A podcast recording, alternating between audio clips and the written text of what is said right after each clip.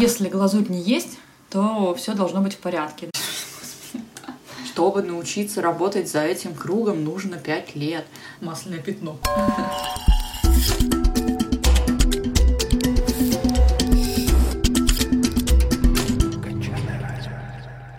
Привет, ребятки! И это третий выпуск подкаста «Гончарное радио». Сегодня у нас особый выпуск, это выпуск интервью, и у нас в гостях Полина Потапова. Привет, Поля! Привет, Саш! Полина не только керамист, практик, но еще и теоретик. И вообще это моя первая учительница по глазурной химии. Скажи, пожалуйста, Поль, чем ты сейчас занимаешься, что делаешь? Сейчас я занимаюсь курсом, обучаю а, помогаю коллегам, знакомым с всякими вопросами технического, технологического характера. Читаю много, продолжаю изучать глазурную всю вот эту тему. Читаю сейчас конкретно про тяжелые металлы. Вот эта тема мне стала интересной и взаимодействую с некоторыми поставщиками керамических материалов, вдохновляю их на то, чтобы они привозили в Россию материалы для глазури. Это тоже немножечко вот времени у меня занимает. А вообще у тебя в керамике какой стаж? Как ты начала? В керамике у меня вообще небольшой стаж. Я начала заниматься керамикой в начале 2016 года. Как и многие, я была в поиске себя, вот. Вначале я пришла на маленькую шоколадную фабрику и работала шоколадье. Делала конфетки, шоколадочки, и больше всего меня увлекло делать шоколадные фигурки. Но как-то у меня с шоколадом не срослось. Вот, и через какое-то время я опять начала думать, чем же занять себя прекрасную. И подумала насчет керамики. Я тогда жила в Подольске, я вообще родом из Подольска, и я пыталась найти там керамическую студию, мне это так не удавалось, но потом через какие-то там местные форумы заброшенные, я узнала, что у нас где-то там работают э, керамисты в полуподвальчике каком-то. А, и с ними списалась и пришла на занятия. Училась гончарить я на механическом ножном круге. И это такая огромная конструкция с огромным кругом под ногами, который нужно крутить. Вот он тяжелый, его надо со всей дури раскручивать, чтобы этот э, круг какое-то время покрутился, и у тебя было возможность хоть что-то там сделать э, из глины. Вот, но Опыт это был, конечно, интересный, но ни к чему хорошему не привел. Я так занималась, наверное, полгода, но центровать так и не научилась на этой огромной штуке, потому что сил у меня мало хватало на работу на механическом круге. То есть пока ты там ногой раскрутишь вот этот вот вал, или как он там называется, уже все тело ходуном ходит, и тебе надо за считанные минуты привести себя в покой, порядок, баланс и схватиться за глину и центровать ее. Вот, получалось у меня мало. Преподавательница это была из Гжели. И знаешь, вот есть такие преподаватели, в основном какой-то классической школы, я часто таких вот встречала, которые любят залезть в работу ученика. И я это прям очень не люблю. И вот она это делала постоянно. Ну, понятное дело, она хотела очень помочь мне, такой вот неумехи и что-то там сделать, хоть что-то из этого кусочка глины, но, естественно, это очень сильно тормозило процесс обучения, и в итоге э, я что-то подумала, что у меня не, не выходит. А, параллельно я в Инстаграме смотрела на разных керамистов, и вот э, там случилось такое событие, которое перевернуло мою жизнь. Э, первое такое. В Инстаграме я увидела э, репортаж одного керамиста, который путешествовал по Марокко. И он выставил фотографию марокканского гончара, уже в возрасте такого, который сидел за механическим ножным кругом, один в один, как вот на котором я училась. И подпись была такая, что чтобы научиться работать за этим кругом, нужно пять лет. И я такая думаю, елки-палки, нет у меня пяти лет, что же делать? И я в итоге все-таки пошла в мастерскую в Москве нашла с э, электрическим гончарным кругом. Да здравствует прогресс. И там мне буквально за неделю, в общем-то, поставили руки, научили гончарить, и после этого все понеслось. Ну, с гончаркой понятно, но ты первая, для одна из первых, кто начала заниматься глазурями по-серьезки. Скажи, как вот э, к этому ты пришла? Вышло это интересно. Я в самом начале своего керамического пути купила несколько баночек глазури. Вообще за всю свою керамическую карьеру я купила всего, мне кажется, 5 банок э, готовых глазурей. Вот. И я обожгла эти изделия с глазурью. Э, на одном были проплешины, вернее, не проплешины, а сборка. Вот. А на втором были пузыри, третий был с цехом. Ну, вот как-то такой набор получился у меня. И мне это очень не понравилось, потому что я не понимала, что это, что с этим делать и как это работает. А, керамисты, у которых я тогда работала, где снимала, можно сказать, мастерскую, а, они ну, там какие-то предположения выдвигали, но все это было как-то, знаешь, ни, ничем не обоснованным. То есть, ну вот, э, там, стачи, опять с глазурькой покрою, опять запихни в печку. А я человек вообще мало усидчивый, вот такими вещами я очень не люблю заниматься. То есть, ну, либо надо понять, как этого вот брака избежать, либо вообще перестать этим заниматься. И я прям очень сильно расстроилась тогда и думала, что либо я начну разбираться в глазурях и делать свои глазури, либо я все это вот заканчиваю, мне это не нравится. Э, Причем я тогда знала, что западные керамисты делают свои глазури, и я не очень понимала, почему у нас такого нет, ну, почему мы не делаем. Это же очевидно. Это же нормально сделать глазурь для своей керамики, ту, которую ты хочешь, э, с теми свойствами, которыми ты хочешь, чтобы она обладала, ту температуру, чтобы она прям идеально подходила к глине, чтобы ты понимала, за чего там пузыри у нее. Ну, кстати, пузыри до сих пор мистика иногда. вот. И а, я помню, я несколько недель не ходила в студию, сидела и просто прочесывала интернет вдоль и поперек. Я пыталась найти хоть какие-то курсы глазурные и наткнулась на курс Мэтью Катца. И это было просто божественно классно. Да, я взяла курс у Мэтью Катца. А, это преподаватель из университета Альфреда. У него уже 15-летний опыт а, преподавания и работы вообще в керамике. Он а, преподает технологию. Кстати, не только в университете Альфреда, но еще я вот слышала, что он читает свой курс для керамической школы Гарварда. И в том числе этот замечательный человек создал свой онлайн-проект, в котором у него есть несколько курсов глазурный, по глинам и там еще какие-то воркшопы. А, и эти курсы, они практически дублируют то, что вот он читает в этих а, университетах. То есть э, просто потрясающий материал. А, конечно, для того, чтобы проходить его курсы, нужно знать хорошо английский язык. Но, но без этого никак. В России слишком мало информации. Чем вообще прекрасен его курс? тем, что на каждое слово у него есть подтверждение, у него есть э, какие-то опыты, которые он проводил, есть прям буквально фотографии микроскоп, с микроскопа, э, он фотографировал изделия в разрезе, изделия вдоль и поперек, какие там пузырики, где чего, какие наколы. Э, меня больше всего впечатлило, когда он показал фотографии из маленькой печки, в которой плавили кварцевую муку. К этой печке, там, я так понимаю, это целая прям конструкция, прям отдельный аппарат, и там же микроскоп, и там же фотоаппарат. И они фотографировали то, как э, плавится кварц.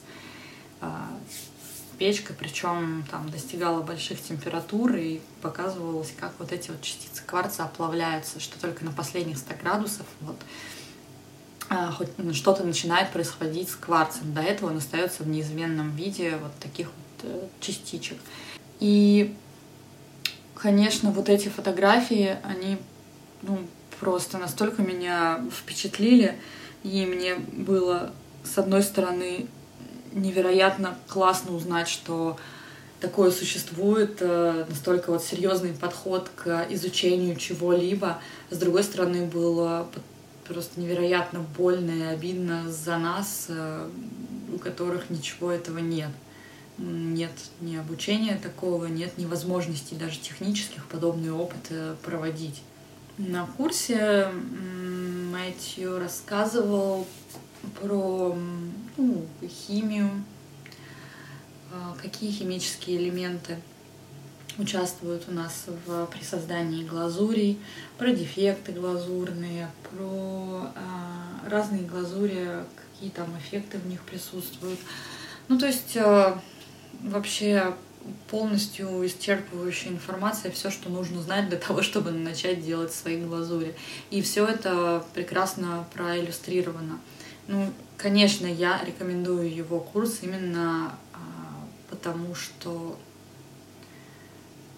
а, никто другой, наверное, не сможет предоставить такое большое количество доказательств, красивых картинок, проведенных опытов и прочей информации по этой теме. Ну, у тебя же есть сейчас свой курс. Расскажи, как, э, для чего он, для кого сделан и что в нем.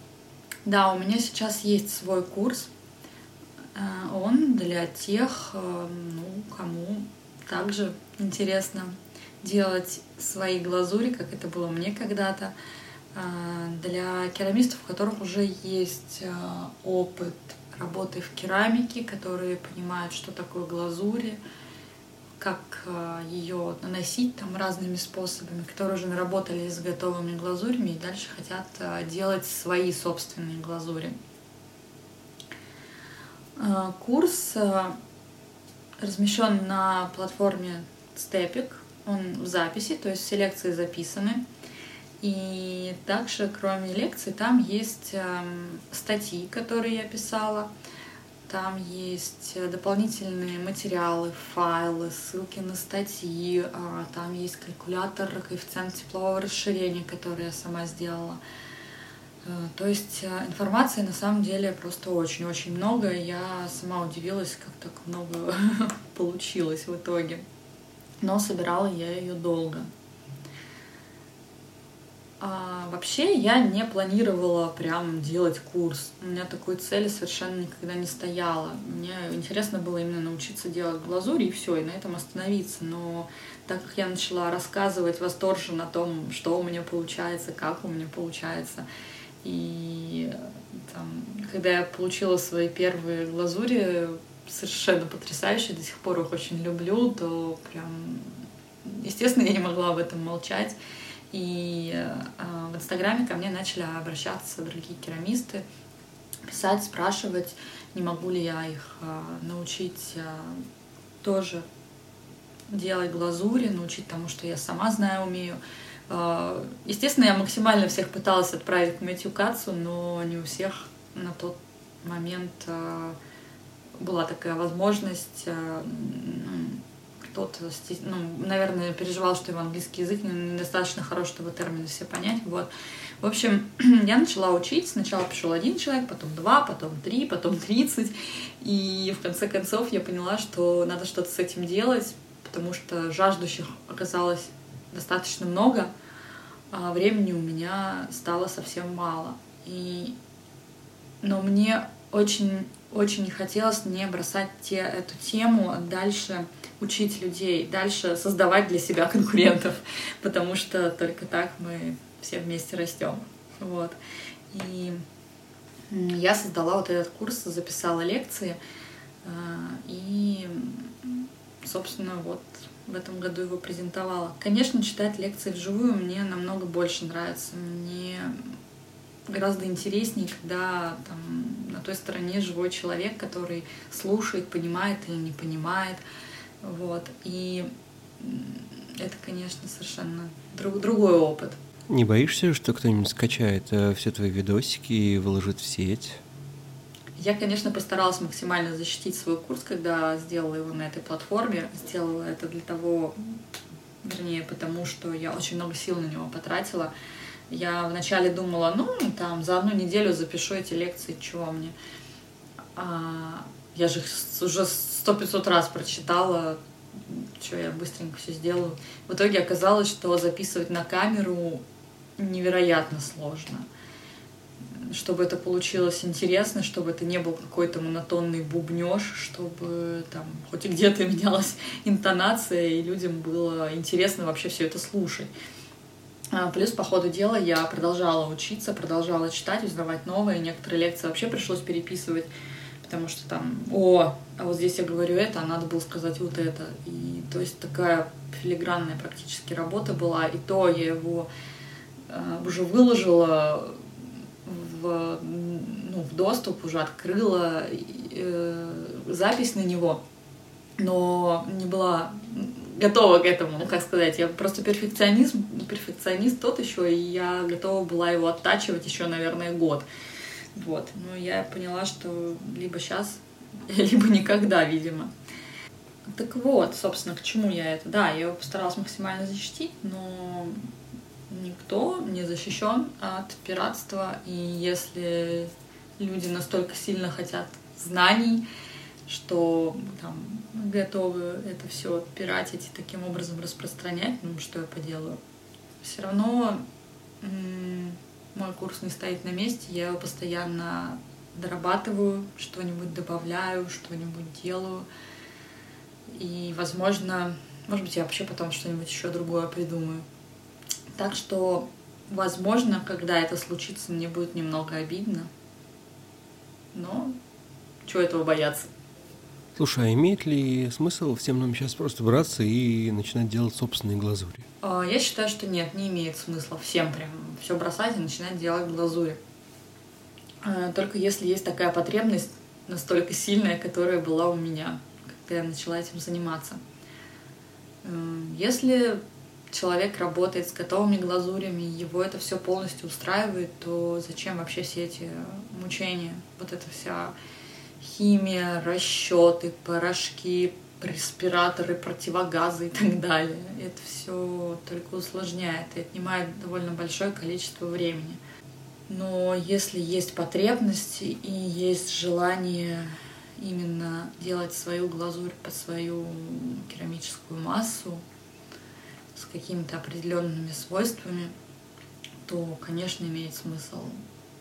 Да и вообще это ну, такое занятие очень интересное. Главное не втянуться очень сильно. Главное, чтобы очень сильно не затянуло. Я правильно понимаю, что глазурная химия сейчас до сих пор полностью не исследована и происходят какие-то открытия? Да, да. Глазурная химия до сих пор еще а, исследуется. Например, Мэтью Кац э, исследует э, влияние оксида бора на глазури. Бор стали использовать в глазурях сравнительно недавно как альтернативу свинцу, чтобы понижать температуру плавления. Ну, об этом ты уже рассказывал, поэтому даваться подробности не буду. Так вот, э, КАЦ э, до сих пор еще исследует и рассматривает, э, как все-таки бор влияет на глазури, каким образом он понижает эту температуру, насколько там градусов. У него вообще есть целый график, в котором он говорит, что такое-то количество бора понижает на 50 градусов, такое-то еще на 50. То есть все это до сих пор исследуется. Да, ты у нас и сам тоже первооткрыватель взял вот и э, заменил герслиборат улекситом и получил потрясающий интересный результат. Никто же для себя этого практически не делал. Какие типы глазури тебя интересуют сейчас? А, сейчас меня интересует э, воссоздание, скажем так, исторических глазурей, которым уже много-много лет, веков. Вот. Ну, вот снежная краклея, например, чайная пыль или масляное пятно, которое мы вот недавно сделали. Это все глазури, которые не обладают какими-то прям яркими уж, я бы сказала, эффектами. Ну, снежное кракле, да, снежное кракле яркое, оно всех впечатлило. Но масляное пятно или там чайная пыль, они довольно такие немножко невзрачные могут показаться, но мне они интересны с точки зрения того, как в них работают э, компоненты. Как там микрокристаллы образовываются, как образовываются вот эти именно масляные пятна в глазури. Масляное пятно. И я бы хотела, да, продолжить вот в этой области свои эксперименты. Ну, давай вернемся к главному. Ты сейчас э, роешь информацию по поводу безопасности глазури и так далее, поэтому я хотел бы позадавать тебе немножко провокационных вопросов. Ну, давай провокационные вопросы. Какие вещества в керамике самые опасные? Может быть, можно просто ими не пользоваться и жить спокойно? Ох, какой непростой вопрос на самом деле.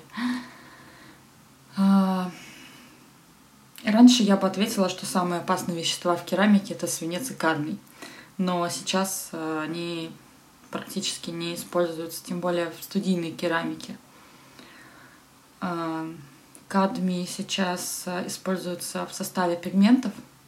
Это готовые уже красители, которые довольно безопасны. Вот. И от свинца тоже уже многие отказались от его использования. А, так что пойдем дальше. Ну, вред кварца, я думаю, всем известен, что нельзя дышать никакими сухими компонентами, ни от глин, ни глазурями, ни ангобами. Все, что в порошке, э, это потенциально опасно для легких, потому что э, кварц, кремний оседает в легких и никуда оттуда не выводится организмом, и все это накапливается со временем. К сожалению, без кварца мы никак не можем обойтись. Это основа керамики. Вот. Поэтому здесь только соблюдать меры безопасности. То есть респиратор хороший. И влажная уборка в студии. Ну, наверное, ну, как бы все это и так уже знают. Вот. Так, так что давай дальше. А, дело в том, что в качестве красителей в керамике используются оксиды тяжелых металлов. Вот. А также некоторые любят использовать соли тяжелых металлов. Так вот, а, здесь есть большая разница. А, проблема в том, что оксиды тяжелых металлов нерастворимы, а вот соли тяжелых металлов а, водорастворимы. И это ну, потенциально опасно. Тяжелые металлы опасны тем, что они также со временем могут накапливаться в организме в отдельных органах и вызывать определенные заболевания. Также часто обращаются к как к опасному веществу, к барию или к стронцию. Э, дело в том, что барий — это натуральный яд. Э, его используют в яде для крыс, и, соответственно, человек тоже может э, барием отравиться. Но если глазурь не есть, то все должно быть в порядке. Ну и, соответственно, тоже определенные средства защиты использовать. Кроме того, барий и стронций — это не обязательные компоненты глазури, и без них совершенно спокойно можно жить. То же самое касается и э, красителей. Некоторые и с помощью оксида железа делают отличные глазури. А с барием есть даже интересный случай, который описан в научной статье, которую я вот недавно читала. Керамистка с биполярным расстройством решила покончить жизнь самоубийством и э, съела бариевую глазурь. Я так понимаю, прям пригоршню. Вот.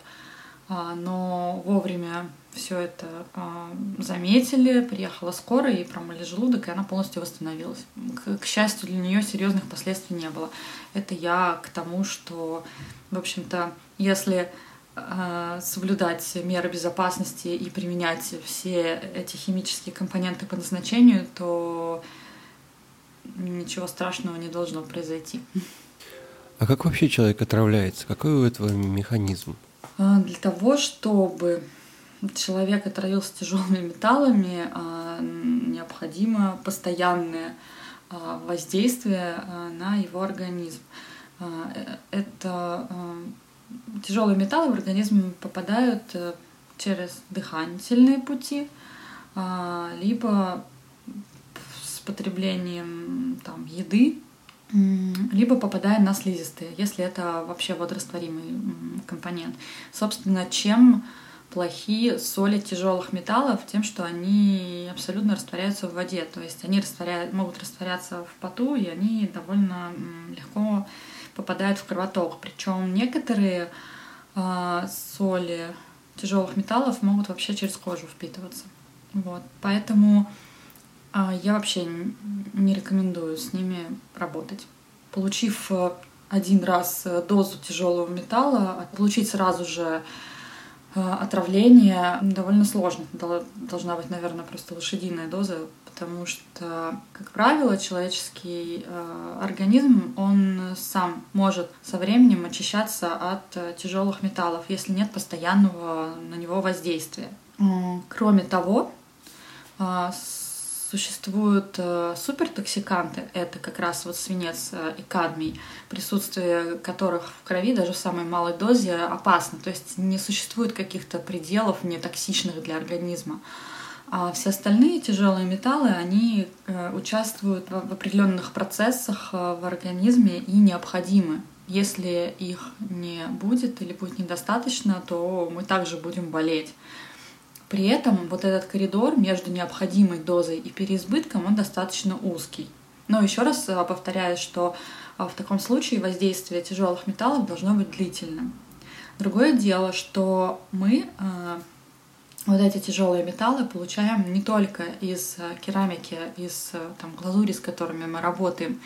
Мы вдыхаем их на улице, особенно если это большие города здесь загрязнение воздуха довольно сила, сильное, мы получаем с водой и мы получаем с едой, потому что э, растения, овощи, они э, аккумулируют в себе тяжелые металлы, которые находятся в почве.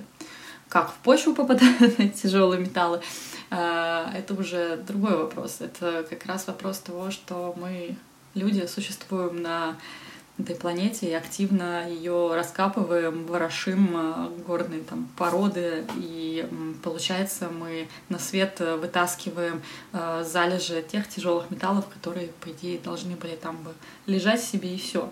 Вот. Плюс мы а у нас есть производства, в которых используется свинец и кадмий, и все это опять же попадает там в воздух, в воду и распределяется, скажем так, по планете. Вот. Понятно, что вред можно разделить на две части. Э, для гончара и для того, кто будет пользоваться этой посудой потом. А, давай сейчас поговорим о втором сначала. Может ли вообще глазурь нанести вред человеку, который будет этой посудой пользоваться? Ну, э, смотри, это опять же такой вопрос. Нет, одна тарелка не может никакого вреда нанести. Но если мы будем смотреть в совокупности на ту нагрузку, которую получает наш э, организм из окружающей среды, то есть э, не только из этой тарелки, то тарелка, в общем-то, добавит вот этого неприятного влияния. Но если, знаешь, вот так рассматривать керамику как э, нечто просто в вакууме, не смотреть на все остальное там, влияние тяжелых металлов на организм, то да, даже если вся медь там из этой тарелки выйдет, то очень никаких необратимых последствий с организмом человека не будет однозначно. Даже вряд ли он хоть что-то заметит. А что там со свинцом? Всех вот уже напугали, что это ядовито, опасно. А в чем дело? Э, не сказали? Да, кстати, это тоже вот интересный вопрос. Если честно, я сама э, до того, как начала обо всем этом читать, мало понимала вообще эту проблему. А, это, наверное, на самом деле довольно интересная такая история.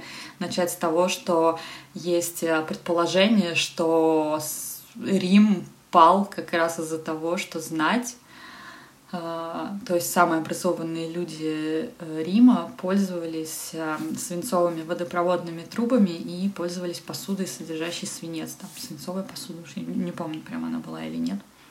Но вот такое есть. А, в наше время вся вот эта вот история с тем, что свинец супер опасен, началась с компании General Motors, которая в свое время в 30-х годах а, изобрела присадку для топлива, а, которая называется тетраэтилсвинец. Вот, и начала ее производство. Причем глава компании, которая производила эту присадку, знал о вреде свинца, поэтому они назвали свой бензин, убрали оттуда слово свинец и назвали этилированный, этилированный бензин. Вот. И, соответственно, свинец начал свое прекрасное шествие по планете в составе топлива, которое ну, при сгорании вот этот свинец попадал в, в воздух, и люди, особенно больших городов, всем этим дышали. И к э, началу 70-х годов э, проблема стала конкретно ощутимой. То есть уровень свинца в крови у людей был ну, серьезный. Начались кампании по э, отказу от вот этого топлива и вообще по пересмотрению многих э, производств, в которых участвовал свинец. И со свинцом там такая проблема, что, как я уже сказала, свинец не участвует ни в каких э, биологических процессах э, ни одного живого организма. Но при этом он способен в организме накапливаться и передавается по пищевой цепочке. А мало того, свинец даже передается с последующим поколением. То есть беременная женщина, у которой а, там есть а, в организме свинец, вот он откладывается в костях и в зубах чаще, ну, чаще всего он откладывается в костях и зубах, вот, и он потом во время беременности переходит к плоду. То есть это довольно серьезный такой э, страшный, я бы сказала, токсикант в больших дозах, который способен вызывать вообще генетические мутации. Э, и и чем он еще страшен? Тем, что свинец, попадая в организм, притворяется кальцием. То есть организм не понимает, что это что-то ненужное, а лишнее, от чего надо, скажем так, очищаться, как вот от других тяжелых металлов. А свинец э, мимикрирует, э, делает вид, что он кальций, и, собственно, за счет этого остается в организме, попадает в разные органы и ткани, и вызывает заболевания а, почек, печени, а, центральной нервной системы. И особенно свинец очень вреден для маленьких детей, потому что у них, эм, ну вот, то есть если взрослый человек будет пить воду, он из нее усвоит, заберет 35% свинца, который в ней есть, а ребенок 50%.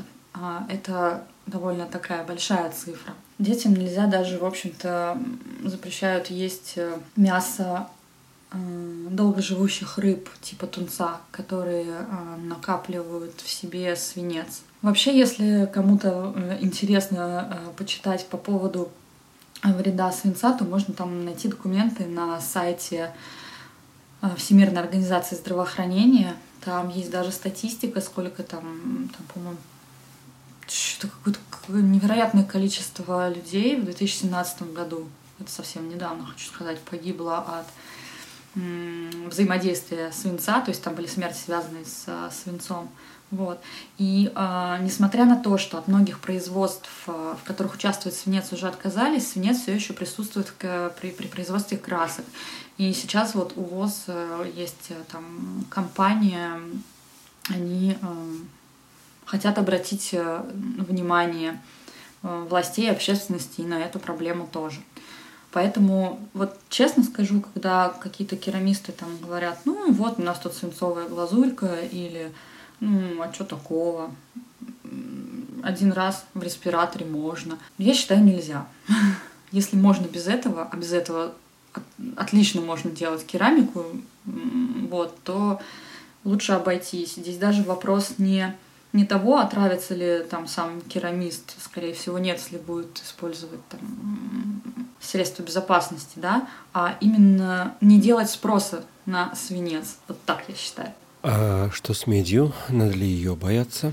А, медь, э, медь вообще очень нам нужна. Это один из э, очень важных тяжелых металлов для нас. Медь участвует в производстве гемоглобина и в ряде других э, процессов в организме. И, честно говоря, то количество меди, которое мы используем в глазурях, э, даже в самых медных, там где, допустим, 5% меди в глазури, оно серьезно, не то что серьезно, оно вреда, вреда организму не нанесет. Почему именно медь всех пугает и все именно ее так э, проверяют выщелачивается или нет. Э, я вот недавно думала об этом. Ну, возможно, потому что мы чаще всего именно как раз медь используем из-за ее э, интересные там цветовой палитры от э, травяных зеленых цветов до каких-то голубых красивых. Возможно, из-за этого на нее больше всего внимания обращаем. А расскажешь про кадмий и селен? Можно там красные глазури внутрь чашек? Уже давным-давно кадмий вообще не используется в чистом виде в глазурях, и его используют в составе пигментов, как раз вместе с селеном.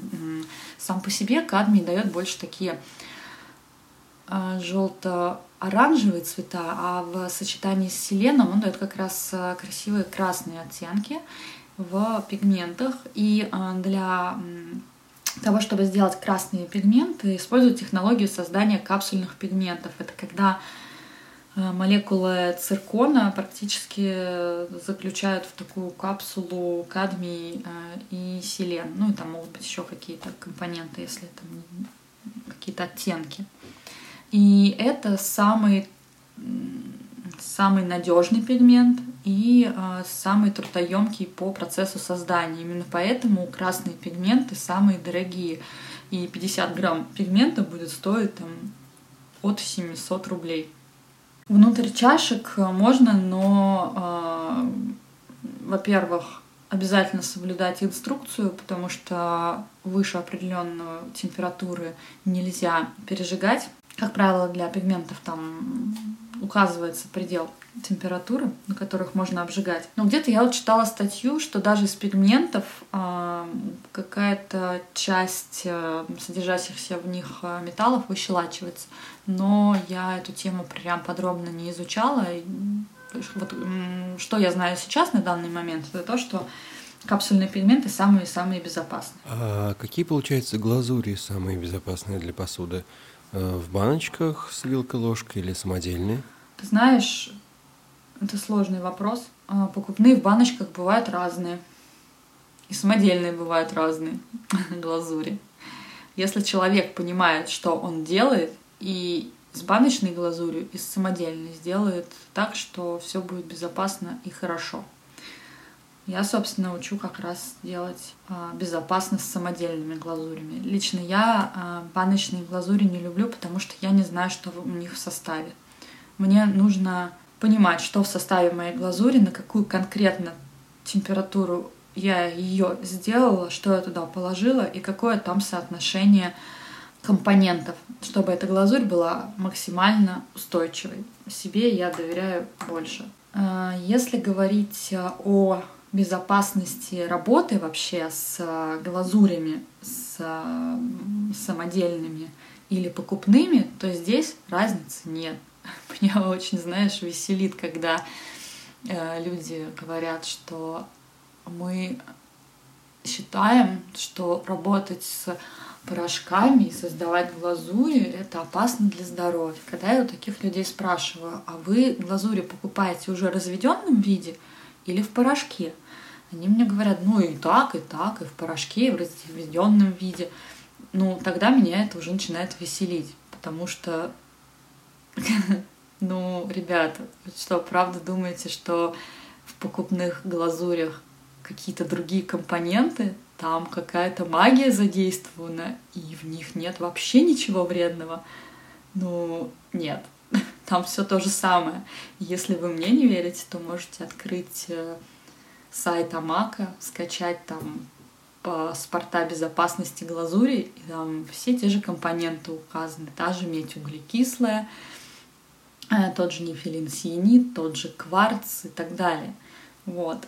Поэтому в плане для керамиста разницы нет, особенно если он и так, и так э, имеет дело с порошками, то и то надо работать и с тем, и другим в респираторе.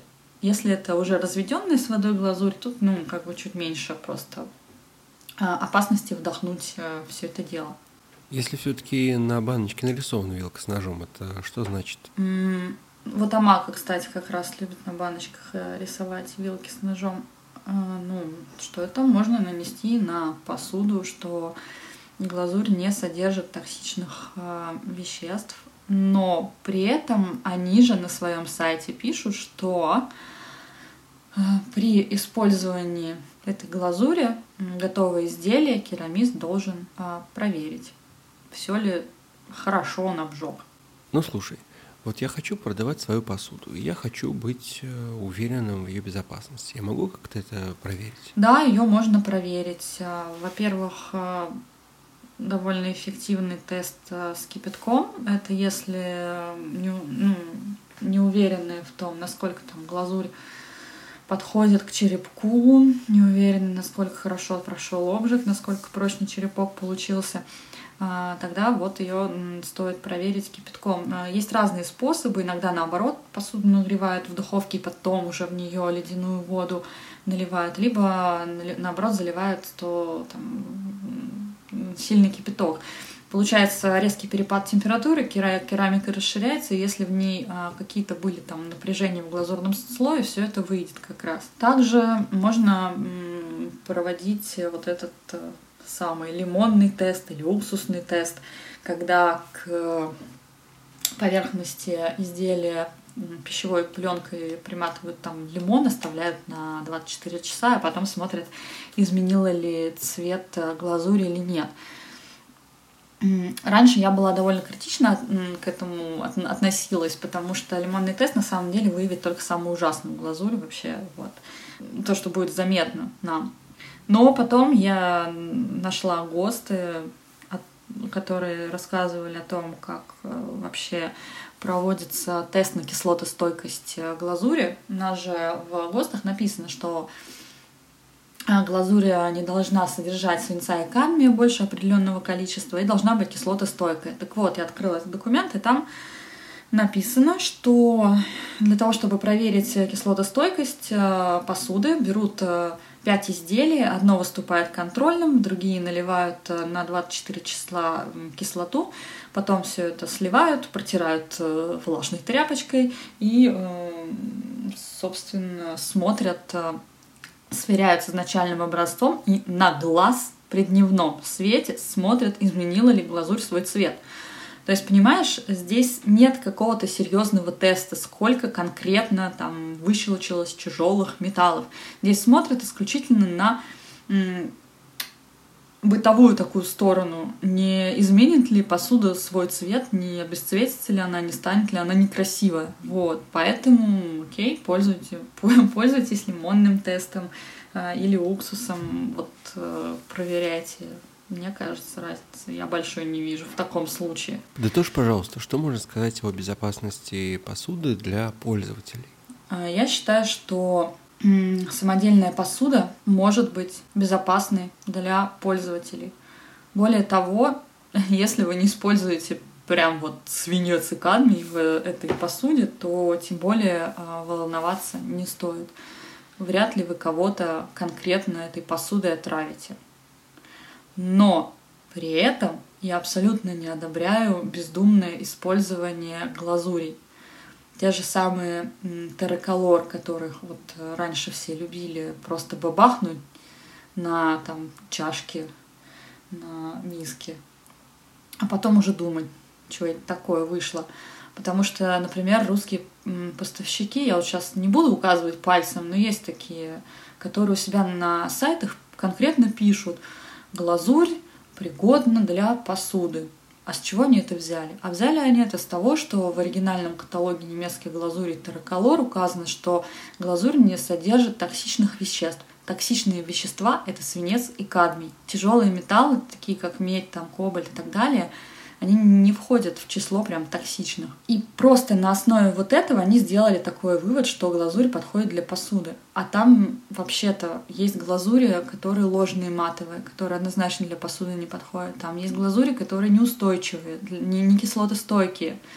Потому что Терколор делает глазури, ну вот я сейчас просто именно, именно эту компанию привожу как пример, вообще их много, делает глазури для хобби-студий, для детских э, керамических школ.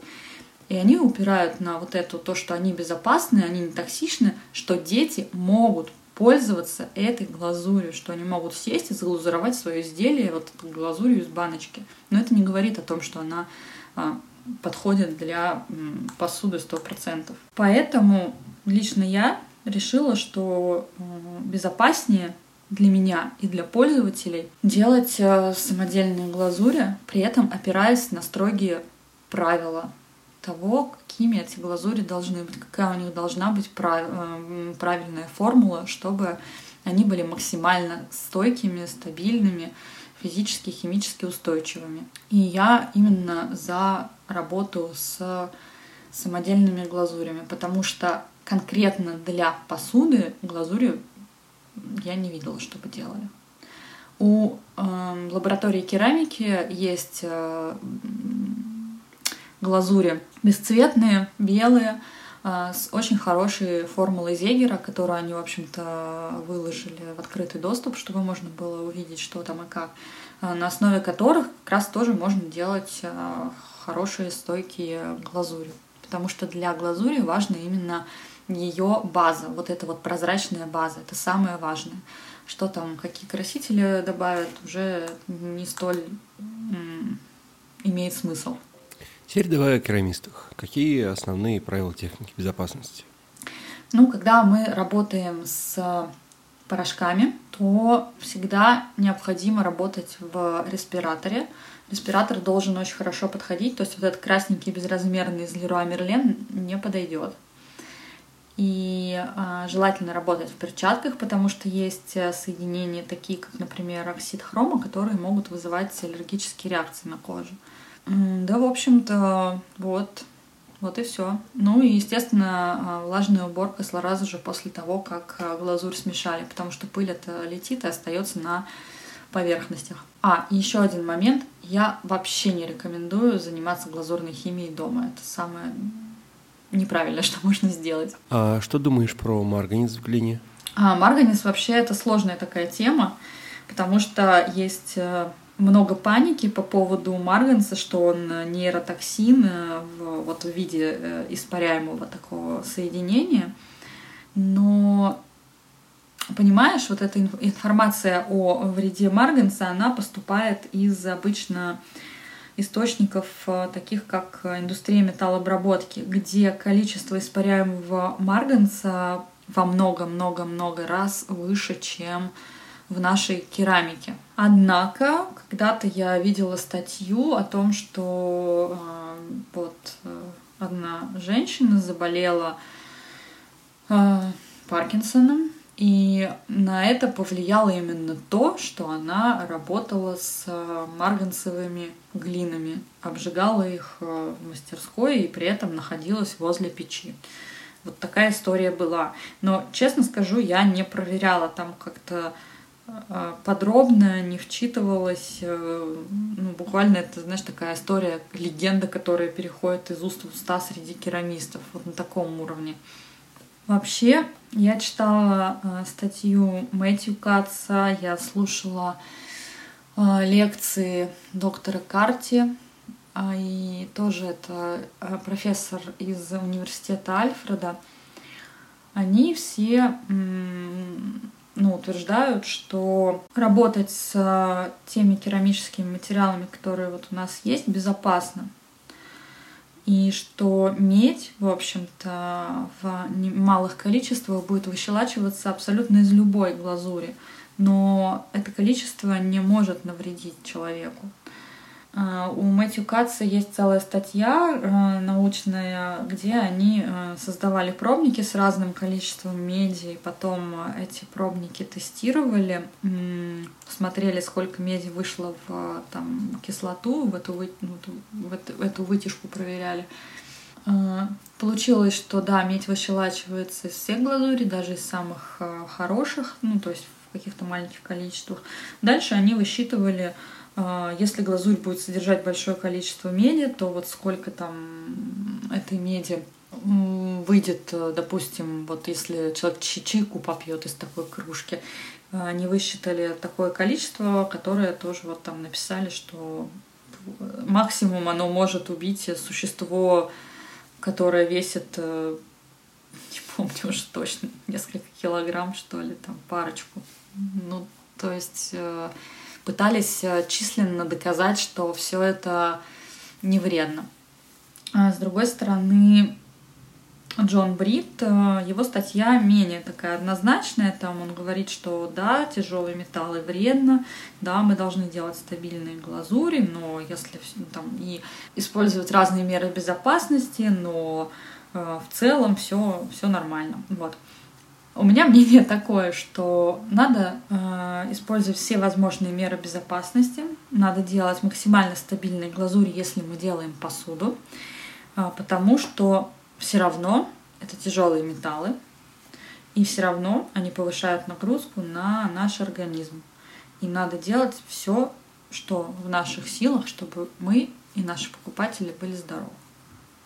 Спасибо, Полина, за это интервью, за твой рассказ, за то, что согласилась э, всем об этом рассказать.